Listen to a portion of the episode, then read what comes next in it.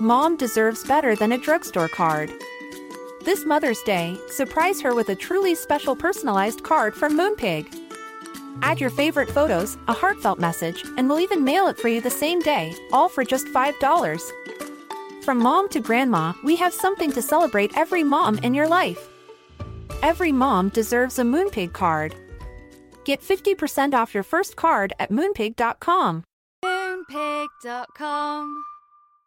This is Paige, the co-host of Giggly Squad, and I want to tell you about a company that I've been loving, Olive and June. Olive and June gives you everything that you need for a salon quality manicure in one box. And if you break it down, it really comes out to $2 a manicure, which is absolutely insane. It's also so easy to get salon worthy nails at home with Olive and June. The difference between how your nails used to look when you did them yourself and now with the Mani system is a complete game changer. The best thing about Olive and June too is it's a quick dry, dries in about one minute, lasts for five days, and full coverage in up to one to two coats. Visit oliveandjune.com slash perfect Mani 20 for 20% off your first system. That's oliveandjune.com slash perfect Mani 20 for 20% off your first system.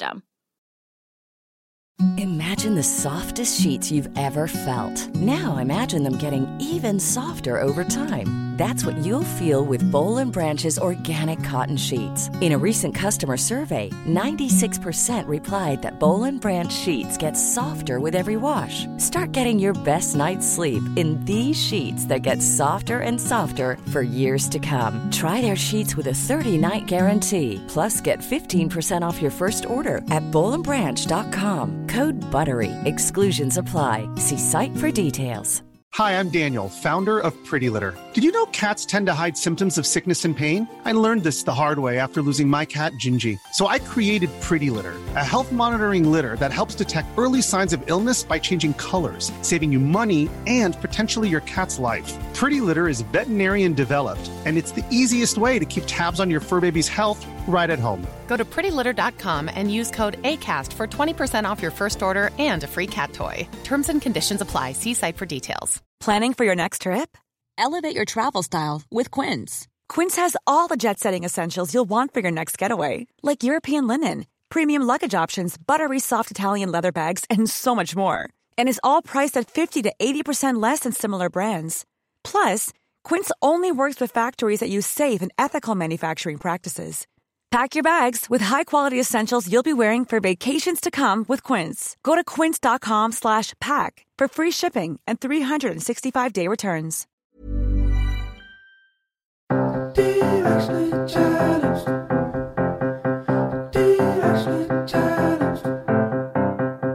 Hey guys, it's Candace. And Kayla, and we are directionally challenged. Yep, we thought we would have it all figured out by the time we were in our 30s. But surprise, we don't. No, we don't. we definitely don't. Um, but that's okay. It's okay. It's totally fine.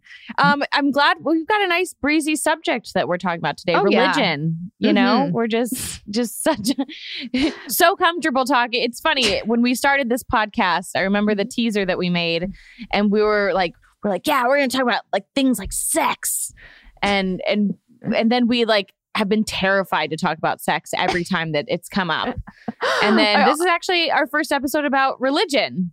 I know. I was going to say, I think religion falls in that same category um, as just, you know, it's one of those topics that people feel so strongly about that it's easy to just kind of skip over and talk about something that's, you know, not so uh, confrontational at times.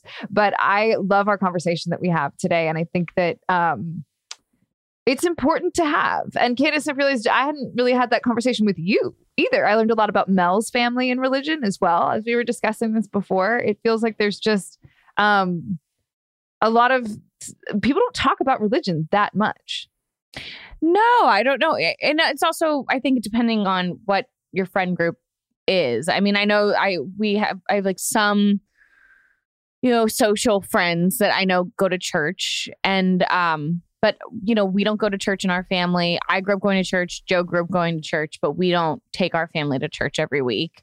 And before we jumped on the mic, it was interesting knowing that we were going to talk about religion today. We all talked about how we grew up, and you know, Kayla, you were saying as well that currently you guys don't uh, No, go to church yeah. every Sunday. Yeah, and you're right, Candace. We we don't go to church um, right now. I did grow up in the church and have had an interesting relationship with religion and have really quite loved going and kind of realized like, why don't we go to church Yeah. anymore? Why has life changed? And um, Do you feel like it's missing a little bit sometimes? always, yeah, I feel like the sense of spirituality is missing because I don't know if I'm a religious being, but I do think there's a sense of spirituality that's lis- missing from my life even though i do try to say prayers we say a prayer every night before dinner and i try to meditate but i think it's finding what works for you in whatever time in your life in life you're in I miss it. I feel You like do? it's missing. Yeah, I think about it a lot. I just I just don't know where to start. Like I don't know how to find a church that would kind of work for me. I, I and I also don't know like what my beliefs would even be to find a church that would be in line with those as far as like religion would like from like an organized religion standpoint. As i'm fumbling over my words now that's how unsure i am of it all. But i miss the sense of community and i miss the ritual of the sunday mornings and and seeing the same people. And you know and i miss um the feeling you know i i've like found prayer a little bit more in the last year of my life where it's kind of snuck up on me and i've found myself praying more than i have in a really long time Mm. but um i haven't i've been kind of like chicken to to like you know take the next step into finding a church to And- dip your toes in to dip my toes in. But that's why I was so excited to have this conversation today. Guys, we have Nadia Bolz-Weber joining us. She is a Lutheran pastor and the founder of House for All Sinners and Saints in Denver, Colorado. She's also a three time New York Times best-selling author. She has a podcast called The Confessional, where guests are invited to share stories about times they were at their worst, talking honestly about what led them to that moment what they learned from it, and how they changed as a result. You can find her books everywhere that books are sold. Her most recent book is Shameless, a Sexual Reformation. Without further ado, let's jump into our conversation with Nadia Bowles Weber. and we are here with natalie and we are here how about i butcher your name as we start this podcast how does that sound it's very welcoming. Yeah. it's very 2020, right? Nadia Bolz-Weber, we are so excited that you are sitting with us um, and having a discussion about religion. It's not something we've talked about a lot on this podcast, and we think you are the perfect person to discuss it with. Um, how has 2020 been for you? And how has prayer been for you in 2020? um, yeah, it's interesting. I mean, my like a lot of people, my life has changed a lot. and um, in 2019, I was I was on 90 airplanes in seven countries. Uh, like so, and in 2020, I'm in my apartment. So I. uh, my life has just shifted a lot, and um, and the prayer thing is interesting because I ended up I started publishing prayers on Sundays.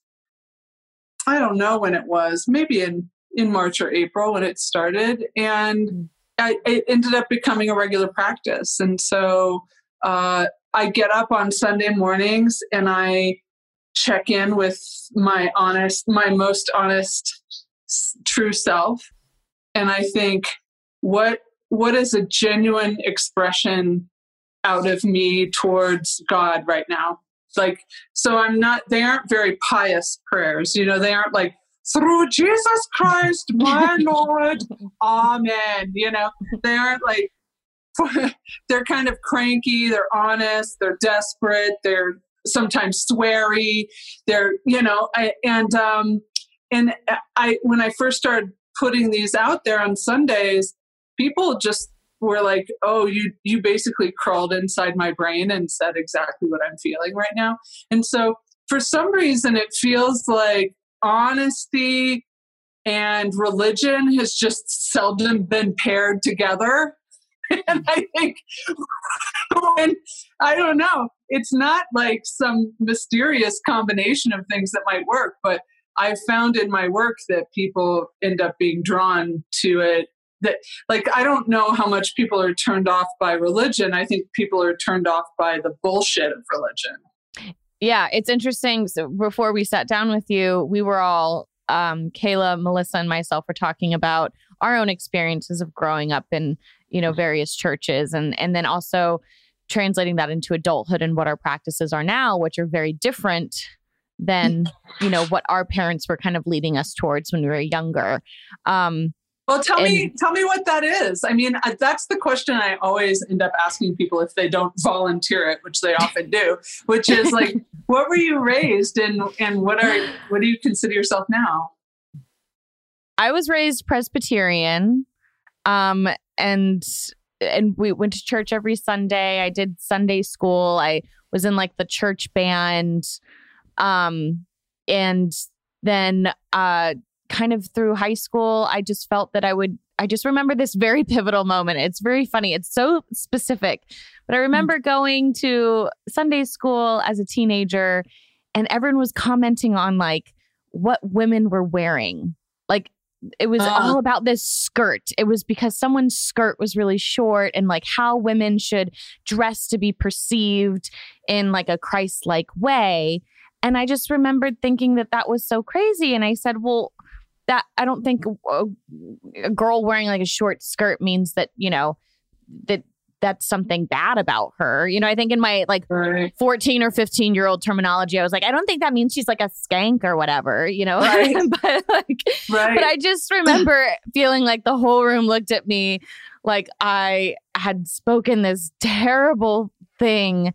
And I just realized, like, oh, like, I guess this isn't in line with what I think. And and it kind of made me start to pull away a Yeah. little bit. right. and in, right. in adulthood, I never really found my way back to a church, Right. minus like, you know, maybe on a Christmas Eve, um, Sure. going and singing Silent Night and like crying and like loving those moments. But right. Right. Of course. Of course. You'd be a Um, monster if you didn't like those moments. yeah, right. It's so true. Um, my story is really interesting because my dad grew up Mormon. My grandparents were Mormon, or I say were because they've now passed, but they believed that we would not be on the same planet as them in the afterlife. Um, so that was really an interesting concept because I love my grandparents and I think they're fascinating and they loved us. But that was the one thing that was always sort of not talked about ever. My dad has left the Mormon church. My parents are now, I grew up in a non denominational Christian church, you know, one of those big band churches that Yeah. I, the backup singers were also on American Idol. Um, and I'm from Orange County. So that was, you know, it was very much Oh. that, that idea of this like big band church and um, Yeah. a lot of money within the church kind of Yeah. idea. Um, and so I've since found my way, and I would say I consider myself a more spiritual be- being. I still pray and I still meditate, but I don't necessarily practice within a church. Right. Yeah. Yeah. Uh, that's so crazy about like your grandparents. I, I, I I'm, Right. I'm so, I'm really fascinated by the way belief functions in our lives. And um, because I just finished watching, I, I just finished listening to season six of a Canadian, a CBC podcast, Canadian broadcast podcast called Uncover. And it was about the whole satanic panic craziness in the early 90s, where everyone was convinced that there were satanic cults who were that uh, that who were um, sexually abusing children. So this whole like satanic ritual abuse was a huge uh, moral panic that went on. It, wa- it was mass hysteria, and there was no evidence of it at all. But it didn't matter because people believed it. You know, and and we have a lot of that in our culture now too. Things for which there's absolutely no proof, no evidence at all, but it doesn't matter because people believe it to be true. And like your grandparents believed they would be on another planet than you, even though there's no evidence, there's nothing about you that, I mean, do you know what I mean? Like, No, When- I do know what you mean. And it's, I mean, truly, my grandpa was one of my favorite people in my life. And it was Yeah. very, it was kind of an inner struggle. And I'm sure if I felt that way, my dad must have felt that way too. 100%. Probably still. Yeah. Anyway. and you you grew up, Nadia, even in, in within an evangelical uh sect, Church. the church Uh, essentially. No, e- evangelicals Or actually I- different. Yeah, it was more like more fundamentalist. Um, so it was very sectarian. So I mean, we believe that you know, I, we were taught that we were the only real Christians. We were the only cr- people going to heaven. You know, they'd be like, "Is your new friend Susie Christian?" And I'd have to be like, "No, she's Baptist." You know, like we were the only Christians, right?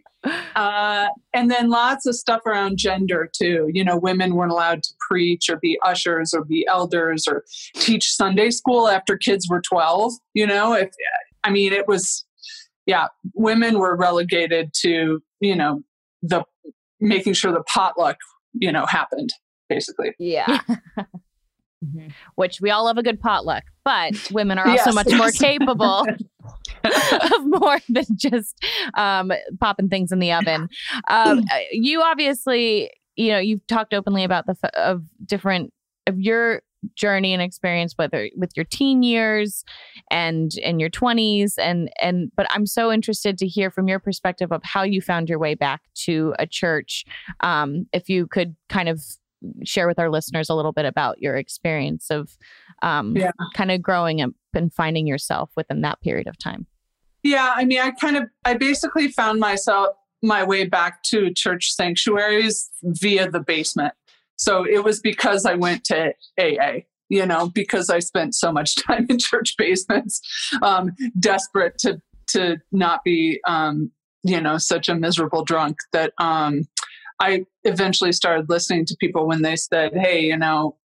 having a power that's greater than you and being able to access that is your only hope you know and praying every morning and asking your higher power to keep you sober and praying at night thanking them like just super basic you know a lot of sort of theological non-specificity to it but um but it allowed me to feel more comfortable with talk about god and with prayer and things like that. And um and i ended up meeting who's a man who's uh, now my ex-husband but um, he was a lutheran seminary student. And I, I was a little i was quite an activist when i was in my teens and 20s and um, and i never heard the church i grew up in say anything about about the poor about racism about anything like that. It was all just being good enough you know so that you can bide your time on earth to get your mansion in heaven type of thing. And so no, no concern about substandard housing around the corner because you were just concerned about your mansion in heaven. And so um, when i met uh, matthew he was he's like oh I'm, I'm really interested in social justice but my heart for social justice is rooted in my christian faith. And i'm like what? I'm like what are you like some unicorn like a combination of creatures that doesn't exist in reality. I never heard of that in my life.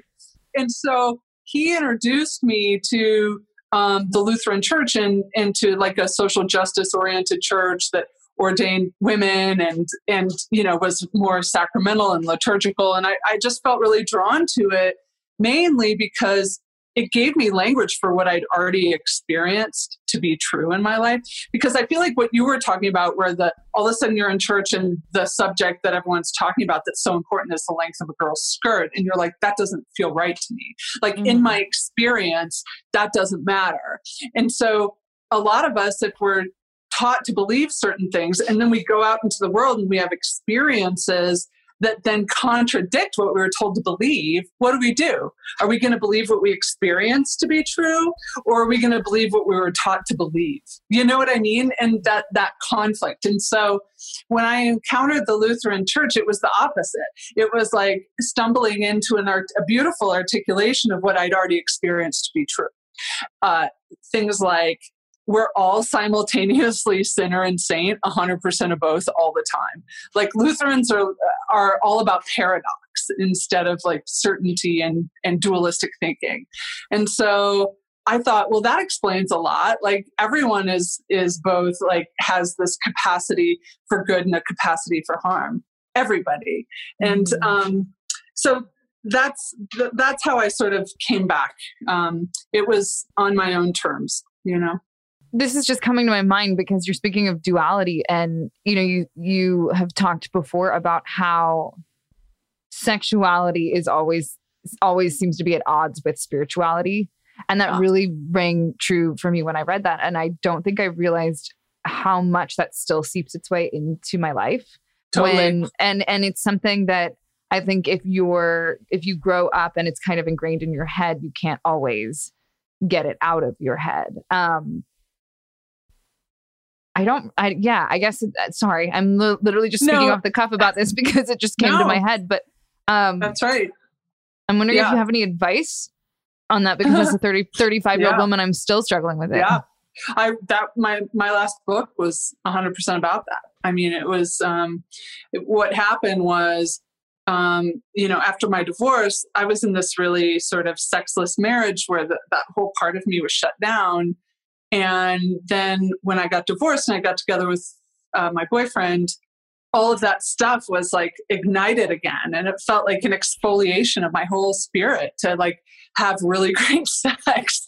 And and like i needed it and it was good for my heart and it was good for my mood and my body and everything. And and yet even in my liberal denomination i had to sign something when i was ordained that said i'd be faithful in marriage or celibate in singleness and i'm like hold on like why? How is it better for my congregation if I'm not getting laid? That's not better for them. I was better at my job when I had that, you know? And so I was in London because I was, after Eric and I got together for a few weeks, I had to go support the UK and the German edition of my last book. And so I was on the road for three weeks and all this was swirling around. And I'm like walking through London and I text him, I'm like, can you hop on like FaceTime right now. And he's like, okay. And I said, what? And he's a heathen. He's not Christian. And he, I, I go, why do you think the church has tried to control sex for so long? And without skipping a beat, he goes, oh, I just assumed that the church saw sex as its competition. And I was like, oh, I'm writing a book. I was supposed to be writing a different book.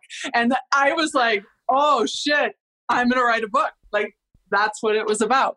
Yeah. so I spent a year and a half interviewing people and saying, what message did you receive from the church about sex and the body and gender mm-hmm. and pleasure? And like, how did that message affect you? And then how have you navigated your adult life? And a lot of those stories are in the book. And because it, is interesting that w- when you attach shame to sex and when you, Yeah. uh, you know, obviously, you know, you you want to be having sex for your own personal reasons, and you you know consent. There's so many like positive things, and you, you know you have to take care of your soul and yourself, and and Right. you know figure out your own boundaries. But there is Mhm. it's it is interesting as an adult when you realize, you know, to what you were saying, Kayla, this idea of there were already these decided, you know, boundaries on what sex meant, and especially as a woman, what your Right. sexuality meant. Yeah. It kind of put in place by men before you'd even gotten to a place to decide what they were for Mhm. yourself. Oh, yeah. And and that's what I love about a lot of what you talk about, not only in your book, um, "Shameless: A Sexual Ref- Reformation," but also in your in your teachings and in your talks when you are speaking um, to, you know, whether it be congregations or just speaking with. Um, it- I mean, assuming Zoom and this year everything's on Zoom now. yeah. Um, but okay, I want to talk a little bit about the fact that you would go on to start your own um, church, essentially, the House for All Sinners and Saints in Yeah. Denver and Colorado, especially having grown up where you were just talking about how women were not pastors. They, you know, weren't even teaching Sunday school after a certain age, which is wild to me. Um, Right. What inspired you to make that choice? What what was did you have an aha moment or a Yeah, it mostly because I'm profoundly unemployable. I like if I if I didn't like if I didn't like create jobs for myself, like they, I just wouldn't work because uh, I just can't. I don't fit well into already established things. I'm an entrepreneur, so. Um, but part of it, part of it, the reason I started a church is because I had to kind of start a church I'd be willing to show up to. like I don't feel that comfortable in regular churches. Even now, even though they'll pay me thousands of dollars to come and speak at their lecture series, it still isn't the most comfortable thing in the world for me to be in a church. Um, there's a whole culture to it that I'm not that comfortable in. Uh, and so I was like, what if you took the best parts of it and stripped all the other shit away? And and and you started it from scratch with eight people four of whom were queer you know and uh, and you just, it was like just like diy church you know? We we just we created it from scratch and it had a diy vibe to it. It still does. I mean it's still going on but well, and um, it's so interesting because you talk about how you needed to create a space that you would belong, but clearly so many other people felt that way because I know yeah. it started as uh, around four people in your living room yeah. or at some and then at some point grew to over 600 people. So there are so many people out there that feel the same way. Yeah. Um now it's such a great name, House It's it's like incredible. So what um what what how did you name it that? And what how did you create the philosophy that surrounds house? Um, so the acronym is half-ass. So we, so we, we're always like all right half-ass bible study tuesday. People are like yeah i'm down. I'll go to that. Yeah. Um, well because i wanted it to be obvious what the vibe was just from the name. You know like that was important to me.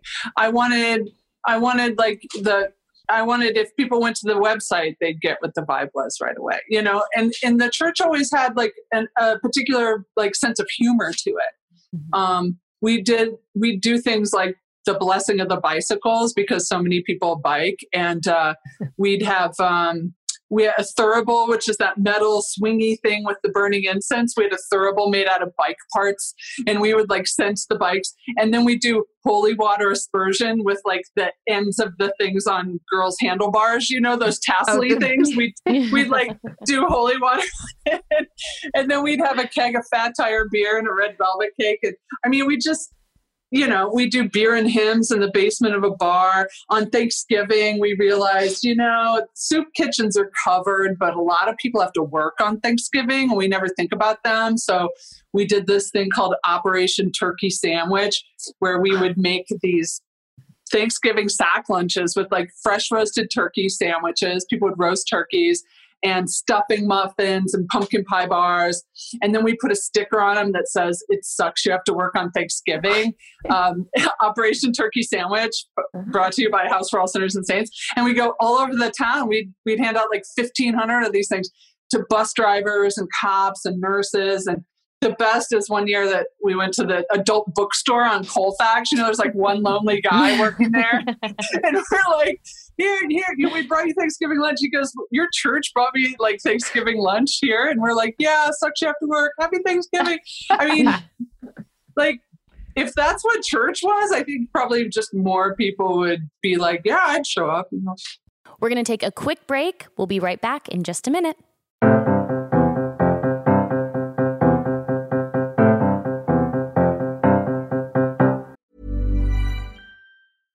Want flexibility? Take yoga. Want flexibility with your health insurance? Check out United Healthcare Insurance Plans. Underwritten by Golden Rule Insurance Company, they offer flexible, budget friendly medical, dental, and vision coverage that may be right for you. More at uh1.com. Mother's Day is around the corner. Find the perfect gift for the mom in your life with a stunning piece of jewelry from Blue Nile. From timeless pearls to dazzling gemstones, Blue Nile has something she'll adore.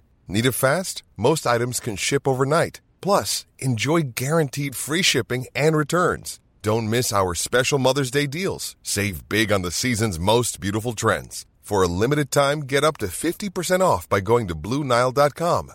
That's Bluenile.com. Imagine the softest sheets you've ever felt. Now imagine them getting even softer over time That's what you'll feel with Bowl and Branch's organic cotton sheets. In a recent customer survey, 96% replied that Bowl and Branch sheets get softer with every wash. Start getting your best night's sleep in these sheets that get softer and softer for years to come. Try their sheets with a 30-night guarantee. Plus, get 15% off your first order at bowlandbranch.com. Code BUTTERY. Exclusions apply. See site for details. Hey there, it's Michele Norris. I'm host of a podcast called Your Mama's Kitchen. When I travel, I'm usually looking for a way to find a taste of home when I'm not at home. And one of the things I love to do when I am at home is entertain. And Airbnb allows me to do that. When I was in California recently, I rented a house that had a great kitchen. And when we were sitting around the table, we we're all thinking, we're in someone else's house. Someone could be in all of our homes as well. If you have a home, but you're not always at home, you have an Airbnb. Your home might be worth more than you think. Find out how much at airbnb.com/slash host. It's time to get more in 2024. I know for me, one of my goals is to feel really strong this year. And honestly, so far, so good because that's where 310 Nutrition comes in. It's helping me and our listeners in the new year with protein and super rich food products with so many options and flavors. Right now, I have the chocolate bliss and caramel sundae, and they are both so delicious. I have to hide them from my husband so that he doesn't steal them too.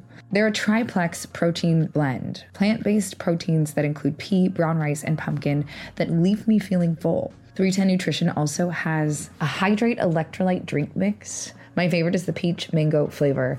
So not only am I hydrating and drinking water, I have an electrolyte blend, vitamin blend, and it's sugar free. With one stick of hydrate mix into 16 ounces of water, and it can provide the same amount of hydration equal to drinking two to three bottles of water. Thank you. This way I can keep my resolution, keep feeling strong, have greater focus, feel refreshed, and maintain my hydration without having to drink as much. One of my favorite refreshing water enhancers they have is the lemonade flavor. It gives me energy. This one's also sugar free. It's used with real lemons and it's pH balanced. And this also offers the same hydration as two to three bottles of water.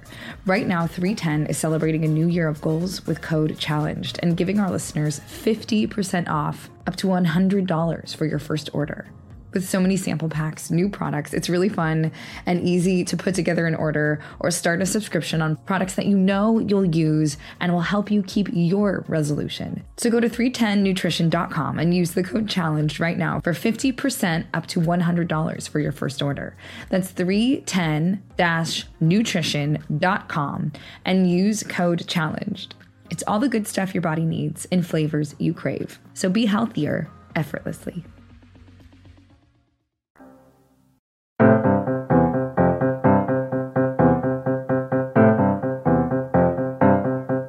We're back.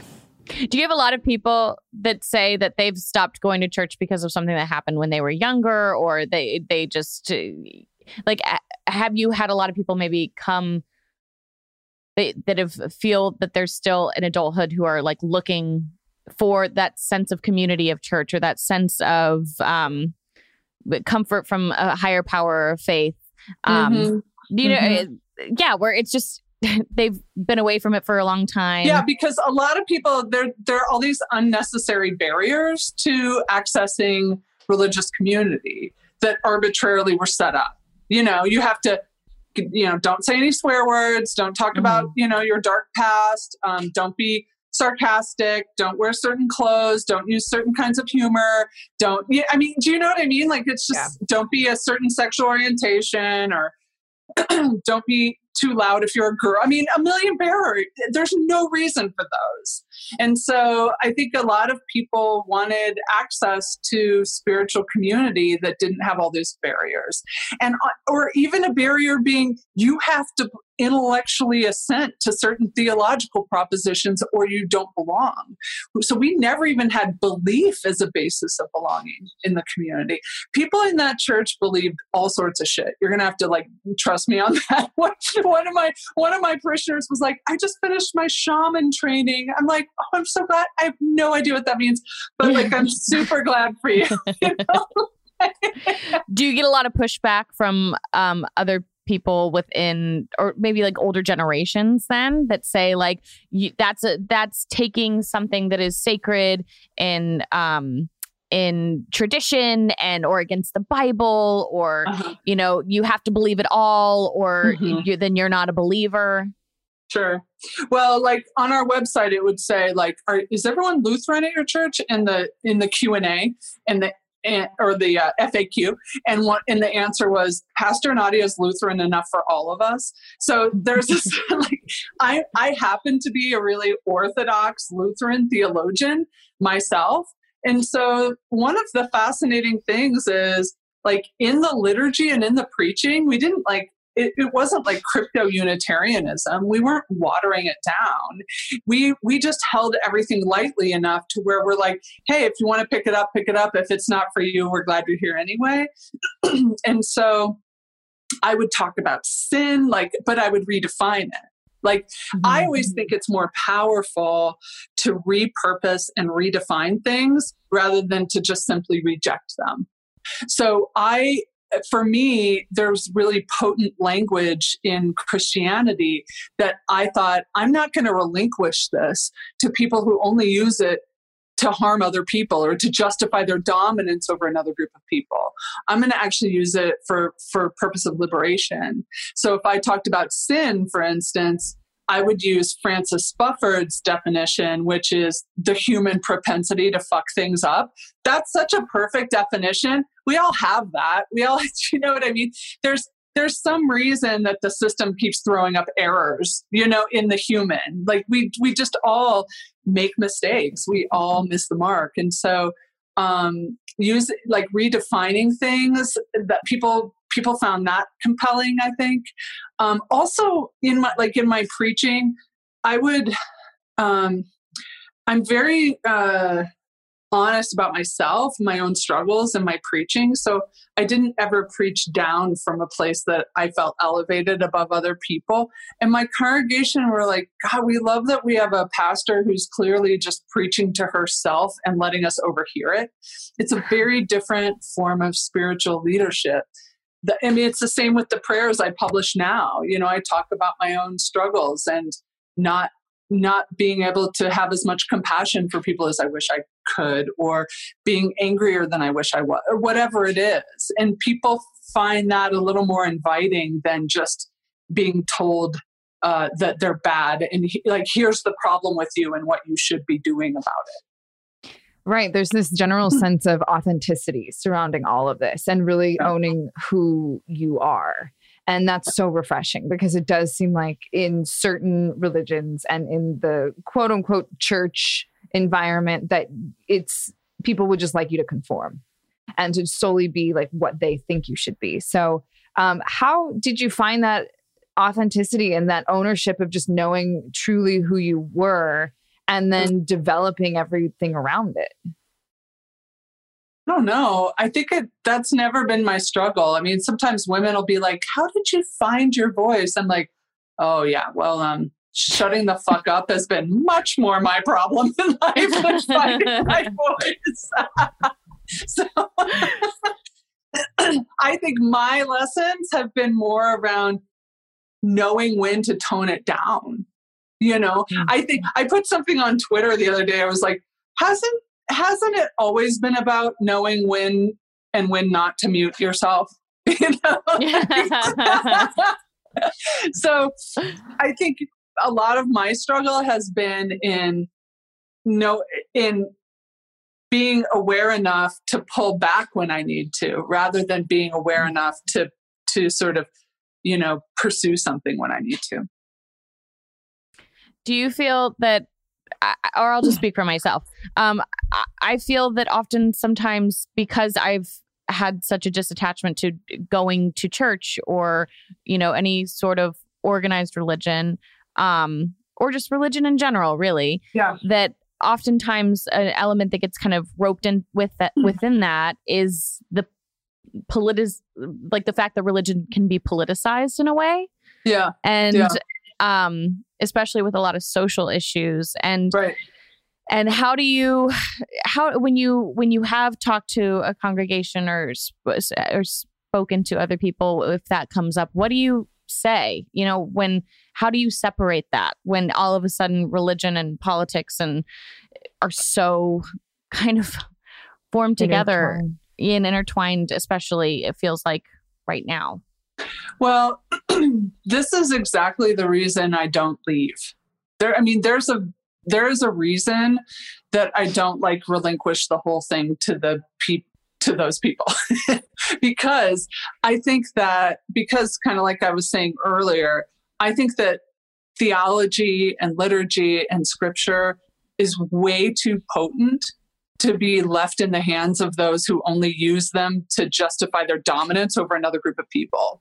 And so um, I think that it's so potent that it can be used for the purpose of freedom and liberation rather than for the purpose of justifying dominance, which so I refuse to leave because I'm just too stubborn. I'm not, I, I mean, I mean, I'm not going to let them have it.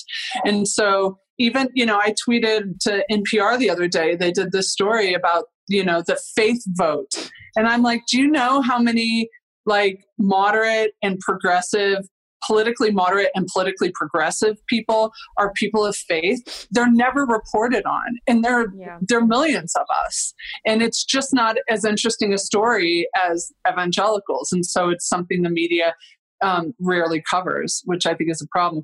W- one exception is um, Eliza Griswold at the New Yorker. She's written a lot of profiles about more progressive religious leaders in the last few years, which I'm really grateful for. Right. I think she did a really great profile on you, correct? Yeah. Yeah. and you know, her, what a lot of people don't know, her father was the presiding bishop of the Episcopal Church. Wow. Yeah. He he's the one who ordained uh, Gene Robinson, the first gay bishop. Remember that was there, and he had to do it with a bulletproof vest on. Yeah. So she comes by her interest and her knowledge of this that this part of our society honestly. Wow. I mean you have such a refreshing take on so many different things. Um, i know that so many people have viewed your video on forgiveness but for those listening that haven't yet seen it can you share your perspective on it um, so that yeah. they can also hear? Yeah uh, it, it really came it came out of that teaching came out of a chapter from my first memoir where I was talking about the 10 year anniversary of 9 11 and how um, in in a lot of churches you have a thing called the lectionary where you have a set of assigned texts for every Sunday. Like so churches all over are preaching on the same text. And the, the texts that were assigned for that day, the 10 year anniversary of 9-11, were all about forgiveness. And I thought, that's ham fisted of them, but the lectionary was established years before 9-11 happened. It was just happenstance. Anyway wow. so i was struggling with i don't think i'm ready to like f- forgive. Like it was such a massive assault on our country and uh, on our sense of security and everything changed. And i was like fuck that. They don't deserve my forgiveness. And and so it came from my own struggle. But what i realized is that a lot of times when we when we're reluctant to forgive, it's because it feels perilously close to saying that whatever this person did was okay. And I don't, it feels like a betrayal of the part of myself that was hurt for me to imply like somehow it's okay. But I, but I don't think that's what it is. I think that what forgiveness actually is is saying to that person or that institution or whatever, what you did to me is so not okay that I refuse to be tied to it anymore. And because when if we don't forgive, it's like we're still connected to that harm. And we are in danger of that toxic shit metastasizing inside our own heart because we're still connected to it. So to me, forgiveness is like bolt cutters and being like, I'm going to free myself from your bullshit, from the harm you have done to me as an act of freedom for myself. And not, it has nothing to do with your deserving, it has to do with my deserving. And so I'm in it for the freedom and like free people when you're around somebody who's truly like a free person, um, you can feel it in your body and in your spirit. You're you're more relaxed and able to be funny and spontaneous and to you know speak truth to bullshit and all of those things. So I just I I think it for me forgiveness is about being a freedom fighter. It's not about being a pansy who's like, oh no, it's okay that you hurt me. It's like saying, oh no, it's so not okay. I'm taking the power back and I'm disconnecting from it. Beautiful. Uh, and I love that there's an element of that that comes in uh, through your podcast, The Confessional, where you, you have guests on to talk about um, their experiences when they were maybe at their worst or uh, choices that they've held on to for a long time and having yeah. to find their own forgiveness of themselves. Um, yeah. When did you decide to start this podcast, and what was what was um, the inspiration for that? Well, I'd been dreaming it up for a while before I actually found the right partners for it. Um, it wasn't until I partnered with PRX and The Moth that I knew, okay, I'm going to do this for real. And the reason I wanted to do it is like, look, there's lots of places that you can hear about people's accomplishments and like hear about them talk about their latest project or be dazzled by their virtues or whatever. And like, you know, there's like a million opportunities. But when I meet someone I, am always like, oh man, how long do I have to wait till I hear something horrible about them? because there's no there's there's no faster way to stoke a feeling of affection in me towards you and except for like telling me something horrible about yourself. Then suddenly i'm like oh i, I really like you now. So it's a twisted part of me but um i'm obsessed with mistakes that we've made or things we're not proud of um, or you know what what happened in our worst moments because those things often end up being like the origin story of who we became you know like and and i think we need to honor those moments instead of pretend they didn't exist mm. and i i so many of us are alone in our feelings of shame about the shit we've done. And so the purpose of the podcast is to like either have a moment where you're hearing someone talk about, you know, confess something and you're like, oh my gosh, I've done that too. And you feel less alone and maybe you, you feel more compassion for yourself.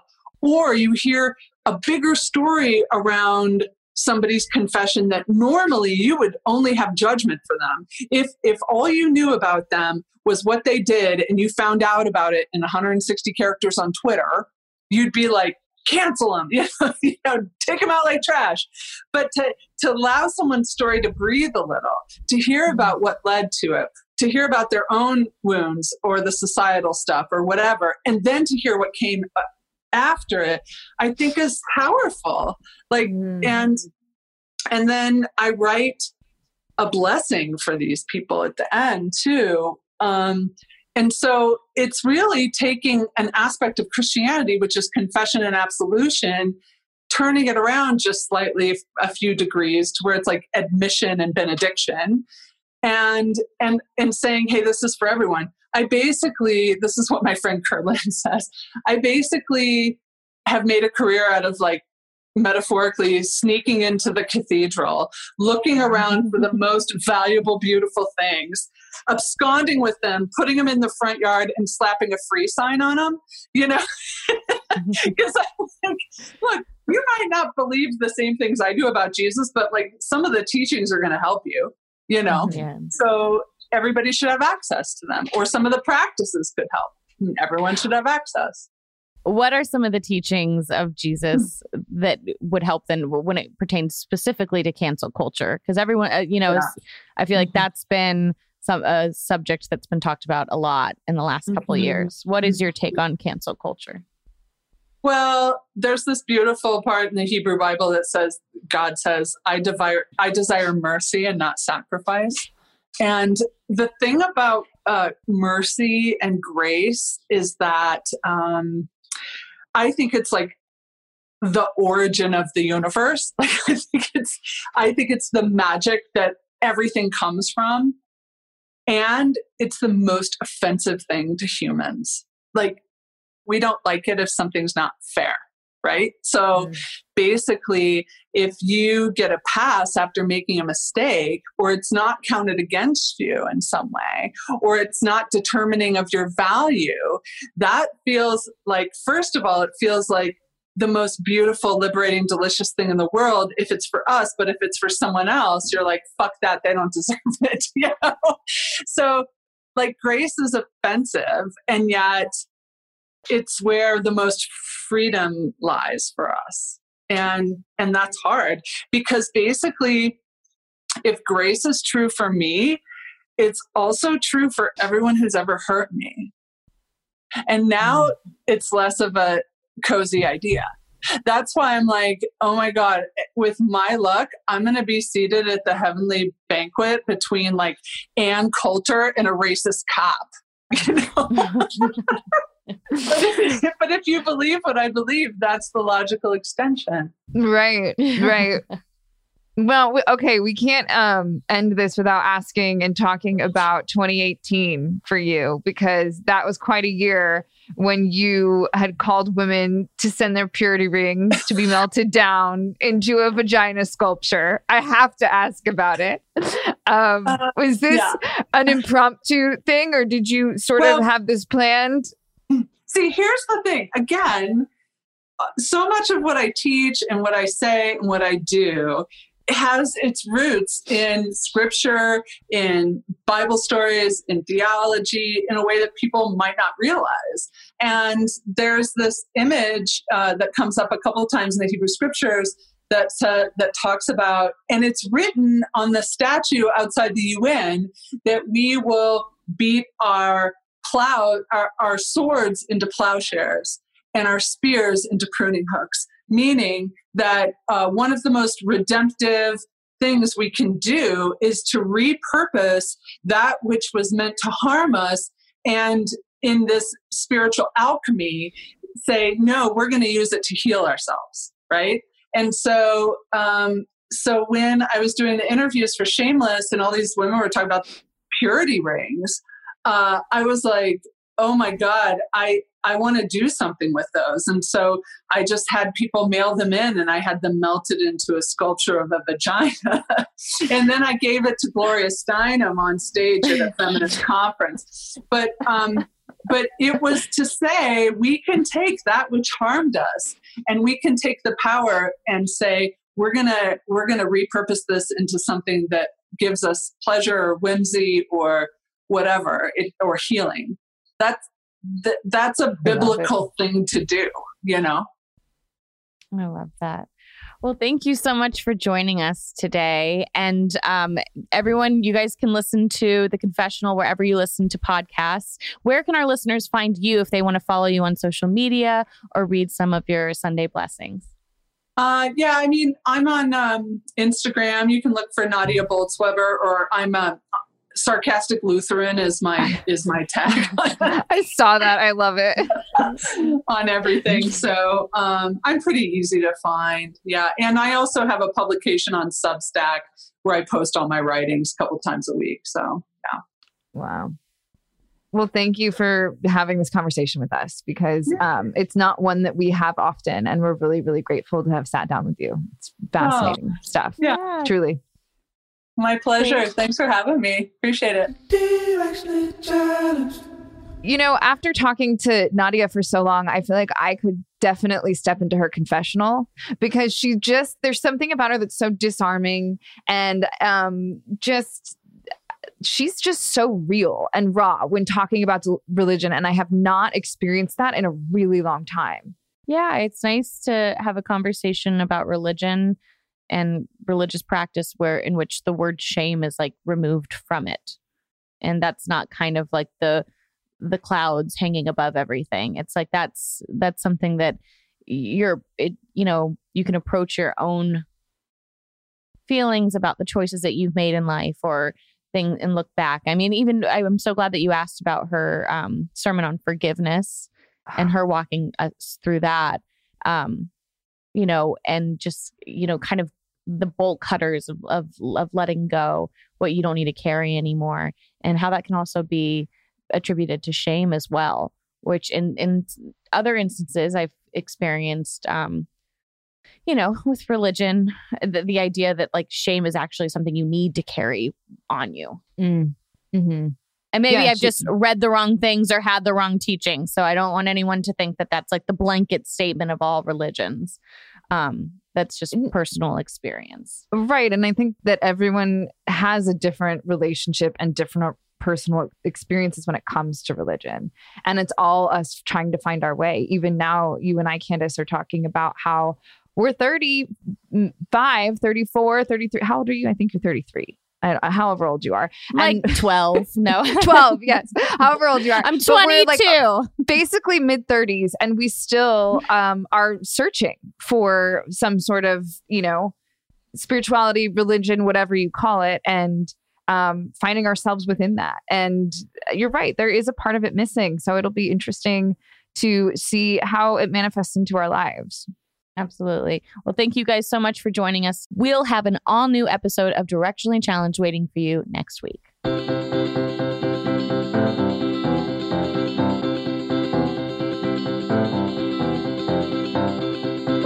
directionally challenged is a production of pineapple productions Producer Melissa DeMonts. edited by katrina henning Post production sound by Chris Henry. music by joe king And advertising partnership with ACAST. Normally, being a little extra might be a bit much, but not when it comes to healthcare. That's why United Healthcare's Health Protector Guard fixed indemnity insurance plans, underwritten by Golden Rule Insurance Company, supplement your primary plan so you manage out of pocket costs. Learn more at uh1.com. Mom deserves better than a drugstore card. This Mother's Day, surprise her with a truly special personalized card from Moonpig. Add your favorite photos, a heartfelt message, and we'll even mail it for you the same day, all for just $5. From mom to grandma, we have something to celebrate every mom in your life. Every mom deserves a Moonpig card. Get 50% off your first card at moonpig.com. Moonpig.com. Even when we're on a budget, we still deserve nice things. Quince is a place to scoop up stunning high end goods for 50 to 80% less than similar brands. They have buttery soft cashmere sweaters starting at $50, luxurious Italian leather bags, and so much more. Plus, Quince only works with factories that use safe, ethical, and responsible manufacturing. Get the high-end goods you'll love without the high price tag with Quince. Go to quince.com/style for free shipping and 365-day returns.